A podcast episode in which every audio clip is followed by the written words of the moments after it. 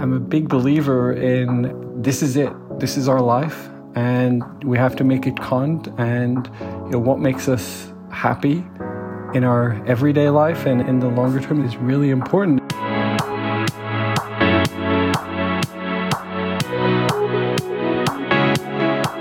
Hello again, and welcome to the Live Long and Master Aging podcast. This is where we explore the science and stories behind human longevity. This episode is brought to you in association with Juvicell, the all in one longevity supplement that contains 10 key ingredients shown to have a positive impact on health span, as validated by scientific studies. To find out more, visit juvicell.com. That's J U V I C E L L.com. Today, we're going to dive into some of the science and research, as it happens, research going on here in Los Angeles into the biological mechanisms of aging, which the better we understand, the more likely we are able to develop interventions and preventative strategies to mitigate the downsides of getting old, the cognitive and physical decline that comes with aging. My guest is Dr. David Walker, professor in the Department of Integrative Biology and Physiology at UCLA, the University of California. Los Angeles. Dr. Walker, welcome to the Live Long and Master Aging podcast. Great to be here and wonderful to, to meet you, and I'm looking forward to this discussion. Me too. Uh, we are, as I mentioned, in the same city. We're doing this remotely, which is uh, a little bit frustrating. It's necessary because the times that we're going through. How has the pandemic, the past year, how has it affected you and your work? You know, there, there, of course, there have been a lot of challenges. You know, we sh- the lab was shut down from mid March until June and then we slowly uh, ramped up and we're you know we're making progress but you know it's it's it's been lots of challenges. But i start to see the light at the end of the tunnel. I start to you know regain some optimism and i think things are, are starting to go finally in the right direction and and hopefully we can you know put a lot of this behind us yeah, I totally agree with you. So let's uh, talk about uh, your background initially. And uh, actually, before we delve into that, just for full disclosure, this podcast, as we've just mentioned, is supported by Juvicell. You're a part of the scientific advisory board for Juvicell, aren't you? Yeah, that's right. That's relatively recent happening. It's something that's just happened within the last uh, few months, but something I'm, I'm excited to be involved in. Okay, so let's talk about your work. And uh, I know you've been on quite a journey in terms of your education, and uh, at least one place that you've studied in leapt out at me Manchester in northwest England, which is a city that I know quite well. Oh, interesting, interesting. Yeah, so e- even before I'll, I'll, I'll give the you know short but full history. I grew up in Belfast in the north of Ireland in the you know the the 80s really and did my undergrad degree at, at Queen's University Belfast undergrad degree in genetics and really just became fascinated by by genetics and how we can both you know better understand you know mechanisms of disease and, and even you know behavior and many different things. And then after completing that degree yeah i was interested to a study for a phd and b get out of northern ireland at, at, at that time. And I was and remain a f- big fan of Manchester United, and that was not that was you know part of the, it wasn't the the only reason, but um, I, I looked around and got accepted in a few programs, you know, mainly in Scotland and and, and England and. Manchester United, um, the the Manchester music scene was was really really buzzing at, at that time, and also, Manchester has you know a couple of great universities, and it's a great, great university town. It's a very fairly diverse, you know, English city, probably second only to London, right? I did uh, a master's degree and also my PhD there. So then you eventually moved to California. Yep. So maybe um, four or five years of you know grey skies and, and, rain and you know Manchester United had, had, just won the, the treble so I don't, I don't know what, what was left to do after that so and, and and the weather gets to everyone eventually. Eventually eventually. You know I was always going to do a, a postdoc and it coincided. I read a book um, called Time Love and Memory which it wasn't an autobiography but it was a biography of Seymour Benzer who was, you know, really one of the giants of, you know, biology of the last, you know, 60, 70 years. And he had just started getting interested in aging research. So my own PhD work was also on aging, and I, I studied aging in a tiny microscopic nematode worm, which is, is a great genetic model to this day. And Seymour Benzer had started getting interested in studying aging in a different invertebrate model, the fruit fly Drosophila. And like I say, I recently read just out of interest, not, I didn't think it would have anything to do, impact my career in any way, uh, but a great biography of Benzer, Time, Love and Memory. And he was based at Caltech, which is in Pasadena, you know, is still technically in the same city that, that we're both in uh, today. And, you know, of course, I'd heard of, you know, Stanford and MIT and Harvard, uh, you know, and all these other great American universities.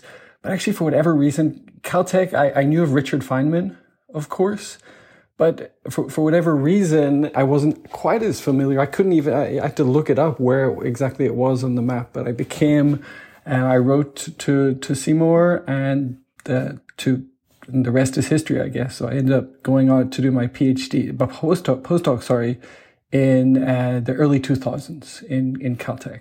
And you mentioned nematode worms and fruit flies, uh, Drosophila, they have the same attraction in large part because of their short lifespan. Yeah, that, that's right. I mean, I'm perhaps somewhat biased because those are the two model organisms I've focused on in my in my career, but the vast majority of our understanding of the basic biological mechanisms of aging have come primarily through discoveries in those two model organisms. Of course, a lot of that work has been built upon and validated in, in rodent models and other mammalian models, but the initial discoveries of which genes, which pathways initially came out of almost entirely out of research in those two invertebrate uh, genetic models. So, after initially starting studying genetics, you became increasingly interested and fascinated by the aging process.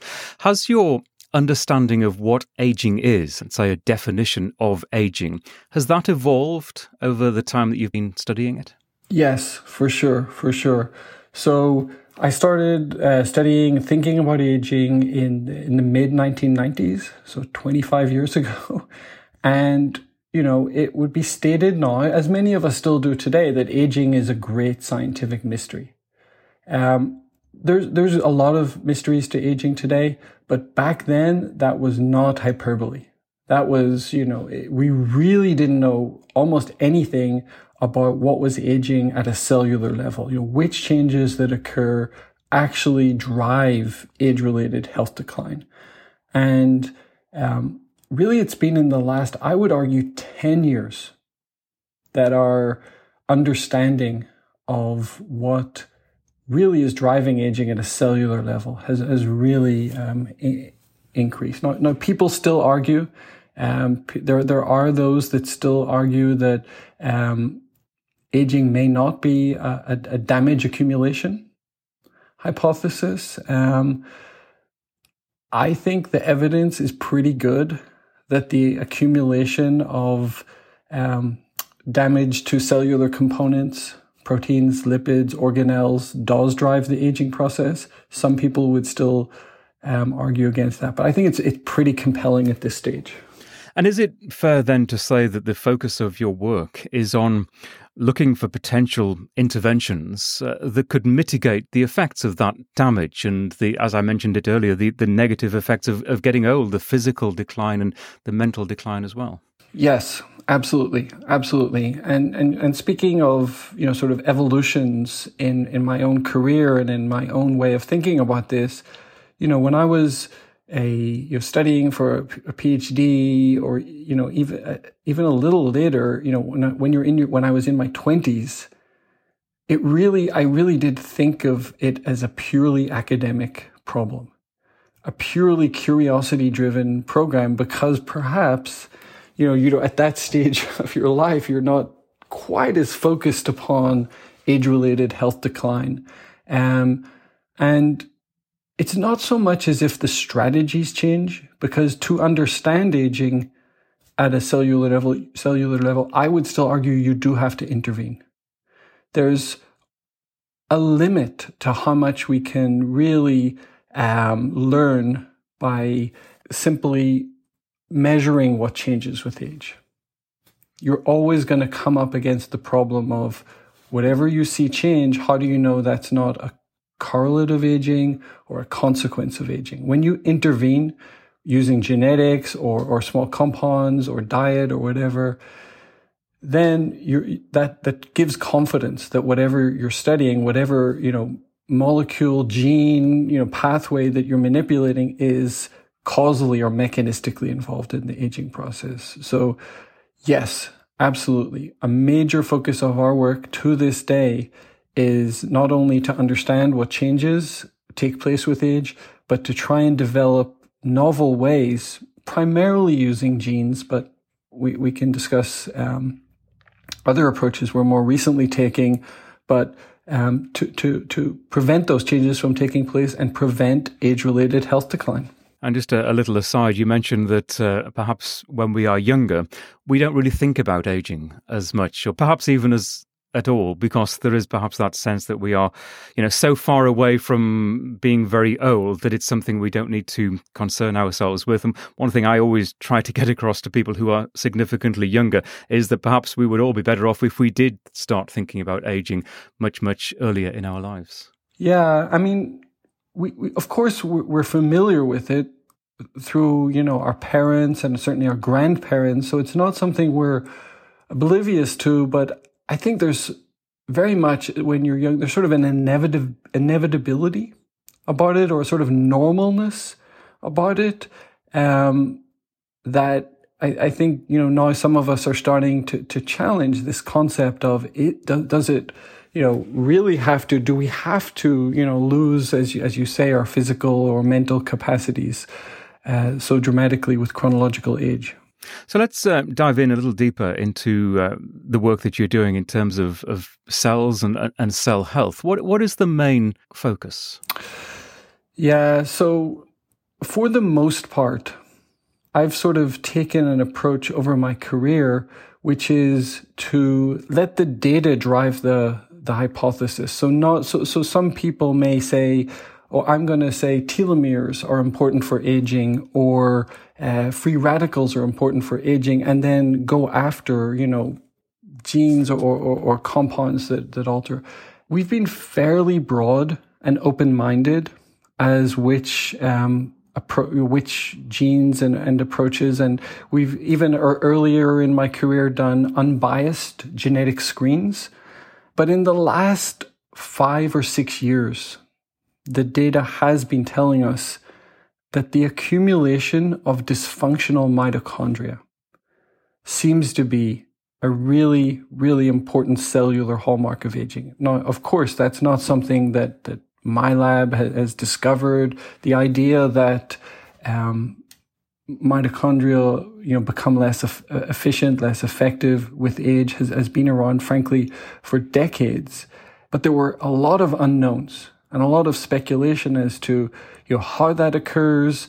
Can we prevent it from occurring, and and what um, what are the consequences of that? And in the last um, decade, I would say we've really started to focus on a cellular pathway that recognizes and removes dysfunctional mitochondria. And that has proven quite fruitful for us. We, we've identified now a number of interventions that we can uh, target that, that pathway. So the pathway is called the pathway of mitochondrial autophagy. And I, I don't know if um, I should back up and explain what we think autophagy is? I think it's always good to explain that. We have covered autophagy and mitophagy okay. quite a lot on the podcast, but I think it's always good just to repeat. I, mean, I usually describe it as the way that our body gets rid of cells that are perhaps past their sell by date, not quite working properly. It's uh, cells eating cells to regenerate and uh, to come out of the end of it stronger. Yeah, so actually recycling the, the components within a cell the proteins, the, the organelles, the lipids, and, and it was a, a pathway that was initially uh, thought to be uh, very important under nutrient de- deprived conditions, under starvation conditions. But it, it turns out it seems to be very important, as you just said, for sort of maintaining general cellular health. So, I mean, one very perhaps overly simplistic way of thinking about it is as kind of like a, a garbage disposal or recycling unit w- within ourselves.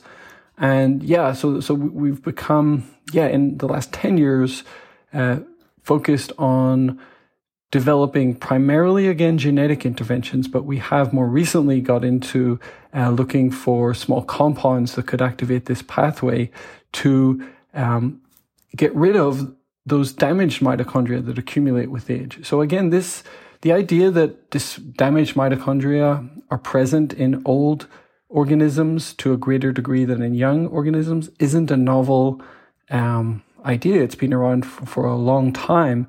But the question of why does that happen? And so increasingly, I think we can build the argument that one of the, the major reasons is that this pathway, it's not that the mitochondria aren't getting damaged in a young animal. I think they are. But the machinery that removes the damaged mitochondria is functional and active when we're young. And as we age, the mitochondria continue to be damaged, but the machinery that recognizes those damaged mitochondria and targets them for degradation starts to decline in its function and activity. And that's perhaps why the dysfunctional mitochondria accumulate with, with age. And this is a, a, pathway, I'm assuming here, this is a pathway that operates in different ways according to individuals. So we're not all the same. We're not all aging in the same way. And perhaps it explains why, or maybe it doesn't explain, but uh, it, it's a fact that some of us will age better and the physical decline and mental decline will be slower in some individuals than others. I think you're absolutely right. And I think we can all see that uh, around us. And in people, of course, it's extremely challenging to try and, you know, figure that out. Is that due to changes, differences in diet, differences in lifestyle, socioeconomic conditions, many, many different factors at play. But as you may know, um, even under laboratory conditions, uh, f- you know, fruit flies and, and nematode worms that we try and keep under as close to identical conditions as we possibly can, meaning they all eat the same diet, they're all kept at exactly the same temperature, humidity, etc. Even there, there's a, a large degree of individual variability in certainly lifespan, and we're starting to, to think in, in the rate of aging. And that actually brings us to a, another major focus of the lab, uh, which we, we, we're, we're interested in trying to understand, um, as I just said, aging at a cellular level, but we're also fascinated by the pathophysiology of aging.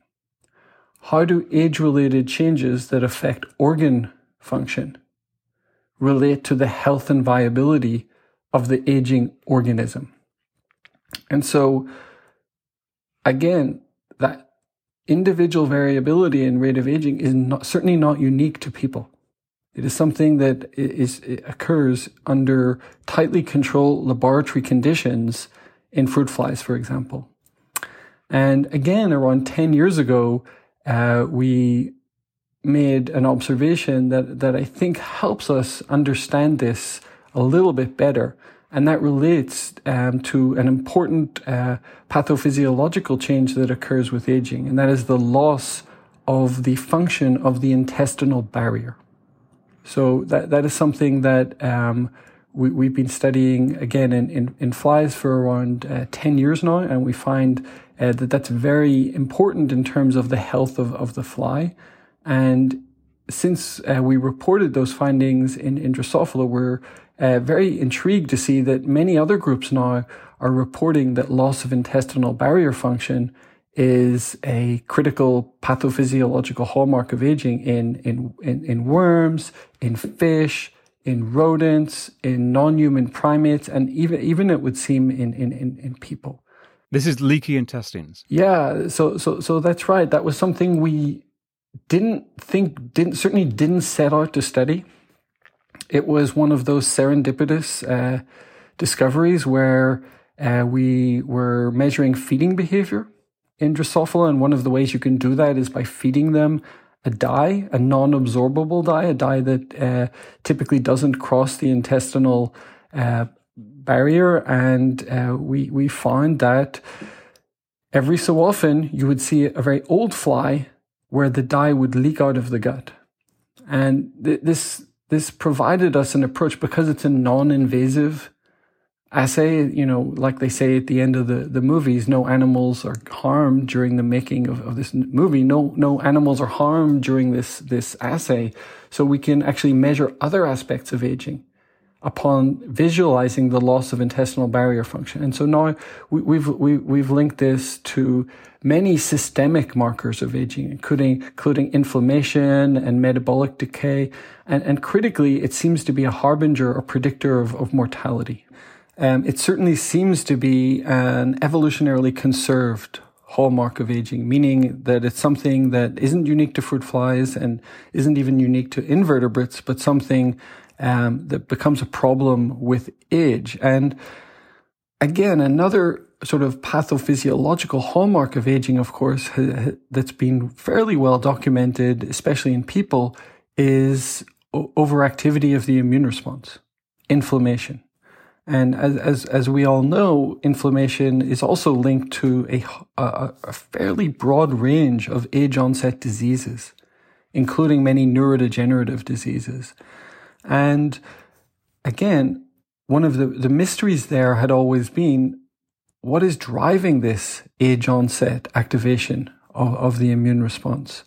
And it, again, in Drosophila at least, although um, others have uh, validated this work at least in rodents, and, and there's a number of studies in non-human primates as well to say that the leaky gut and perhaps changes within the population of bacteria that live within the gut seem to be an important factor that drive age onset uh, inflammation. And again, that provides not just understanding of, of, of this important hallmark of aging, but perhaps gives us hope as to a potential way, again, to intervene.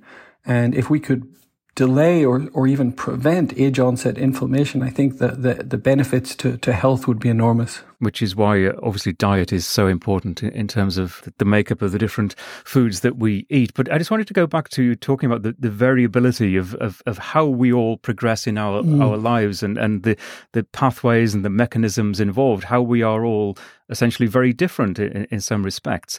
Maybe some of us are similar, but some of us are, are very different. And I guess that makes creating and delving into the science behind any interventions all the more complicated because you're not just focusing it on one type of individual. We are a human race that's uh, very, very different.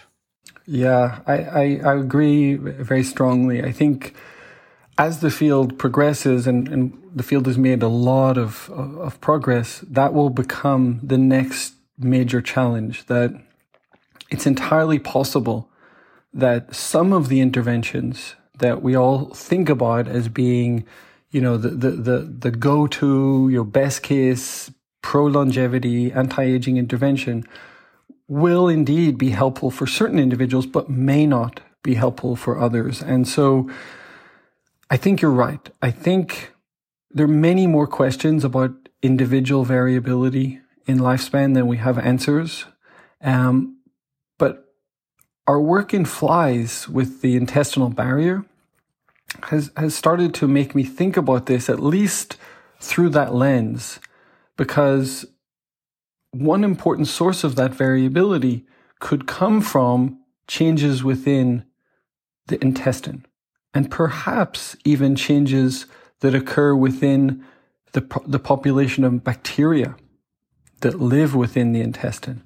And some of that variability that we all know and recognize in individual variability may actually have its origins within, certainly within the intestine and possibly within the, the, the gut bacteria within the intestine. And you're talking about the gut microbiome here, just one of the many microbiomes that exist within our body, which we're increasingly becoming aware of as being so uh, crucially important, really going to the heart of what we're talking about. Yeah, exactly. And again, this is, you know, a, a dynamic area of research. This is something that, you know, is changes in, in, in gut bacteria are being linked to many diseases and potentially even linked to, to therapeutic interventions.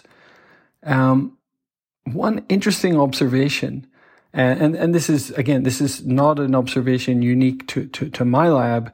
Um, others have reported this as well, is that if you remove the gut bacteria from a population of aging fruit flies, you actually re- typically reduce individual variability and longevity. What I mean by that is you sort of plateau the survival curve. And one way of interpreting that, of course, is again that that's consistent with the idea that a lot of the individual variability comes from changes in, in, in, in gut bacteria. And so a number of years ago, um, we were able to show that one, this loss of intestinal barrier function is actually one important uh, factor that seems to contribute to that is indeed changes in gut bacteria. And we could actually, we could actually uh, document and observe that some of the changes in the gut bacteria occur before the loss of intestinal barrier function and are actually predictive again of loss of intestinal barrier function. So, so from these sorts of data, you can start to build a model of pathophysiology of aging, but also of how, therefore, individual variability could come about. And I suppose then it begs the question, and you can extrapolate that to what are we all doing that affects the variability of our gut environment? And, uh, and it comes down to essentially what we are eating. If we're not involved in any other external interventions, what do we do to change things in our gut? Well, we change our diet, we modify our diet. Yeah, you're you're absolutely right. I would I would agree and assume that a major factor that that alters the composition of our, our gut micro microbiota, as you say, is uh, what we eat. Um, and you know, I think this is being studied quite extensively, and there, there are a lot of studies on that in people. Um, I can perhaps speak most with, mo- with most authority on Drosophila diets. And certainly what we see in Drosophila is um, high protein diets seem to be very bad news for the aging gut. So if we, and others have also reported this, uh, grow flies, age flies, when they're eating a low protein diet, this delays the, the, the onset of this important uh, intestinal pathology that we're studying. In other words, reduced protein intake maintains the gut barrier for longer and, and is also associated with a long, much longer and much healthier um, lifestyle. Again, that's, that's in Drosophila, but there is increasingly evidence, at least from rodent studies, that low protein diets um, can can be helpful helpful for the for um, the aging organism and aging um, gut as well. And of course, there are other aspects of longevity research. I'm thinking of the work of Walter Longo at uh, USC in yep. terms of uh, low protein diets that support that theory in, in human beings. Yeah, for sure, for sure. And again, I think the answers will be will be complicated, um, and and there may be other ways to achieve healthy aging. But but one way may be a, a low protein diet, and and there's even uh, recent data in um, both in Drosophila and also mice that just reducing certain amino acids in the diet can provide um, health benefits with age. So, what is um, maybe just broadening this out a little bit? Then, what is your view of of supplementation and the? And I've talked to so many people about this. The challenges that we face in terms of how we can educate ourselves about what, if any, supplements are beneficial to us as individuals, just bearing in mind exactly what you've just said about us all being a little bit different and the variability of, uh, of what's happening inside our guts. I think there's an acknowledgement that none of us eat a, a perfect diet these days and that there are gaps to be filled, and we can fill those gaps with with supplements. But uh, how do we make those decisions? I agree that it, it, it's a challenge. The good news is every week and certainly every month we have more information, meaning that there are peer reviewed studies being published using model organisms uh, looking at some of these questions. And we increasingly have a better understanding of, again, which cellular pathways may be important to uh, be able to modulate to, to gain health benefits. So, um, you know, many of the, you know, many diet, you know, a lot of dietary advice. Um, let, let's just take the low protein diet, for example. To my knowledge, this has not been definitively proven, but a very reasonable hypothesis to to understand why would eating less protein perhaps promote longevity is that uh, eating high levels of protein activate an important nutrient sensing pathway in our bodies called the, the TOR pathway or the target of rapamycin pathway. And so I'm increasingly hopeful that we'll be able to make better informed decisions based upon a lot of th- this work um, that that's going on, you know, across many labs all throughout the all, all throughout the world, um, identifying pathways that are important to in the aging process, and if we can tie those pathways to perhaps supplements or nu- nutraceuticals or, or, or, or small molecules that can target those pathways, then I think that would increase our confidence that that might be an appropriate approach to take. And as you say, there's new research all the time. I'm just curious in, in your own life, how do you apply your knowledge, your research, your findings over the years that you've been doing this to your lifestyle? Because, you know, we could wait five years, we could wait 10 years to maybe 20 or 50 years to get some of the questions, the big questions that we have fully answered, but we won't necessarily live that long. We've got to make decisions now and, and next week. So I'm just curious how you live your life according to the science that you understand right now. Yeah, so I do try and practice what I would suggest is, is common sense lifestyle goals, you know, which, you know, staying active in the last year has become increasingly a challenge with the pandemic and, and the associated restrictions. But staying physically active, certainly, I mean, I'm not aware of any, eh, you know, many slash, if any studies, you know, saying that being physically active is, is detrimental uh, for aging trying to. And in fact, on, on, the contrary, there are plenty of studies that suggest it's it's, it's very beneficial to uh, exactly uh, counter it, the effects of aging. Yeah, exactly, exactly. And the interesting question, of course, is again w- through which cellular pathways, and that again I expect to be a growth industry in the next you know number of years, trying to to understand that. In terms of, of diet, perhaps inspired by some of the studies in, in Drosophila saying low protein diets, I, I don't eat a lot of meat. I don't eat a lot of um, red meat. I, I, I, I love eating, so it's not. I'm not one of uh, these people who can, you know, easily, you know, restrict all dietary intake or anything like that. So, you know, try and eat a diet which is mainly plant based, mainly, and probably almost as importantly, not too much. You know, to not eat the quantity of what we eat as well as the quality is, is going to matter um, a lot. But again, without getting too philosophical, um, as I say, I love to eat. So I, again, I think quality of life is very important as well as quantity of life. And there's, there's enormous social uh, benefits to eating together and, you know that that's something uh, sharing you know sharing food with with others is one of the things that make uh, life meaningful and wonderful. And so it's not something i would ever want to to to give up. So you know from time to time i, I try and balance it out. If i you know eat a lot one day maybe not so much the next day or go for a longer run the next day. I'm just curious in terms of your research with um, with Drosophila fruit flies and, and nematodes before that.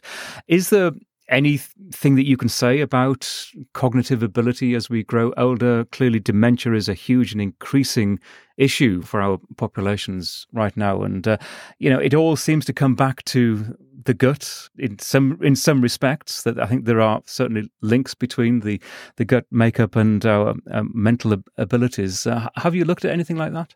Not yet in any great detail. But what I can tell you is a couple of things. So just as is the case, as you just said in, in, in us, fruit flies become more forgetful as they get older. And that is, that's fairly well uh, documented. The, and I think we're, we're starting to understand in a more clear manner that perhaps the, the, the same cellular mechanisms that are important in these devastating uh, diseases of the aged brain, Alzheimer's, for example, um, are shared mechanisms with the aging process. So I mentioned, you know, a few moments ago, the accumulation of dysfunctional mitochondria. So, so that is a well documented cellular hallmark of aging. It's also linked to the diseases of the aging brain, Alzheimer's disease, Parkinson's disease. Another major cellular hallmark of aging is the accumulation of aggregated or misfolded proteins.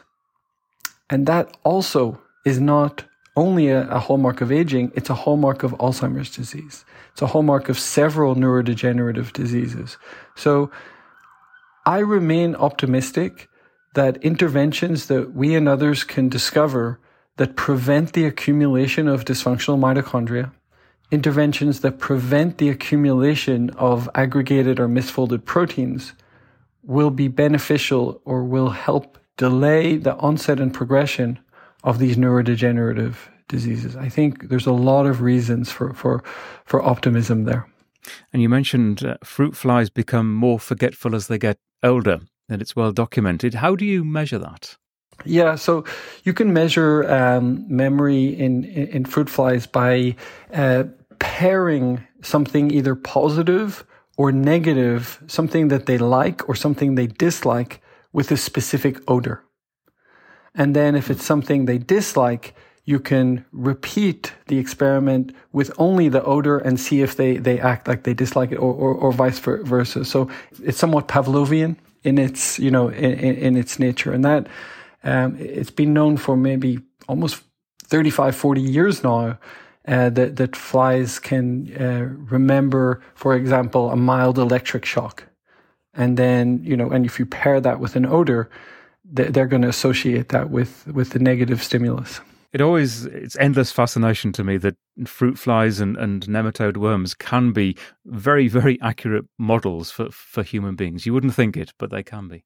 Yeah, no, no, I, I, I hear, I, I hear what you're saying. And I, I think, it, it will turn out that, of course, you can't model everything in an invertebrate model. But so far, the, the data has, has been extremely positive in terms of the interventions that were initially discovered in those model organisms turn out to be um, potential targets in, in, in people, and especially for neuromuscular diseases. Neuromuscular aging, I think flies and worms seem to be really, really terrific models. Just as we close, I often ask people this as you look at your own life and the progression of your life, do you have aspirations as it applies to longevity and, and getting older? You've described your, your healthy lifestyle, but is uh, your own longevity something that you give a lot of thought to still as a relatively young man? Uh, yes. I yeah, I quality of life is something that's incredibly important to me. I love to read. I love to think. I love to learn. I love to experience. Um, I love to be, you know, one of the, the things I look forward to is actually, um, you know, going for a bicycle ride, going for, for a run, um, being physical, act, being physically active. And so, yeah, the idea that these things would be taken away gradually or otherwise is not something that I take lightly and something, and, and of course I see it with my mother is in her mid 70s is still in, in, in, good, in, you know, good health. But again, you, you just don't want to see these things uh, slipping away. I'm I'm a big believer in this is it. This is our life, and we have to make it count. And you know what makes us happy in our everyday life and in the longer term is really important. And, and for me, being mentally um, active and as importantly, physically active is is incredibly, incredibly important to me. And does living, I guess it does, living in Santa Monica, California probably helps in that respect. It's a question I, coming from the UK, I often get asked about the just the the atmosphere and the you know, the encouragement sometimes that you get in a, a, state like California to look after yourself. I, I do think that um, can play a role for sure. Certainly, uh, the climate helps a lot. Being able to, you know, so let, let's focus pre-pandemic where we can all, you know, go in, you know, as we choose, but um, the, the idea that you can be physically active outdoors almost any day, you know, through, throughout the year is really uh, appealing. And yeah, perhaps being sur- surrounded by, um, you know, living somewhere where it, it certainly looks to be where most people seem, you know, focused on living a healthy lifestyle can, can also sort of, you know, help as well. Yeah, and before I sound, uh, or maybe even making you sound too smug about the fact that we're living in California and can do these things, clearly we can exercise, we can live healthy lifestyles anywhere else in the world. I think we perhaps are a little bit privileged and lucky to live in a, a beautiful environment like this, but clearly it doesn't preclude exercise, it doesn't preclude a, a healthy diet, uh, I would argue, anywhere no, in the world. Absolutely not. Absolutely not. I think um, we can all make uh, time, no matter you know, to do our best to you know focus on our own individual you know health. I, I always see it as a way you're you know you're not wasting time, you're buying time, you know, future time, hopefully. Yeah, I think that's a, a, great way to finish this. David, fascinating conversation. Thank you very much indeed. Thank you. It was really interesting to talk to you. And I will uh, put into the show notes for this episode of the podcast a link to your, David, your website, your university website, if anyone wants to dig a little sure. deeper. You'll find that at uh, our website, llamapodcasts.com, double L-A-M-A podcasts.com. That's the Live Long and Master Aging podcast website. This is a Healthspan media production. If you enjoy what we do, you can rate and review us at Apple Podcasts. You can follow us in social media at LLAMA Podcast, and you can direct message me at Peter Bowes. Do take care, and many thanks for listening.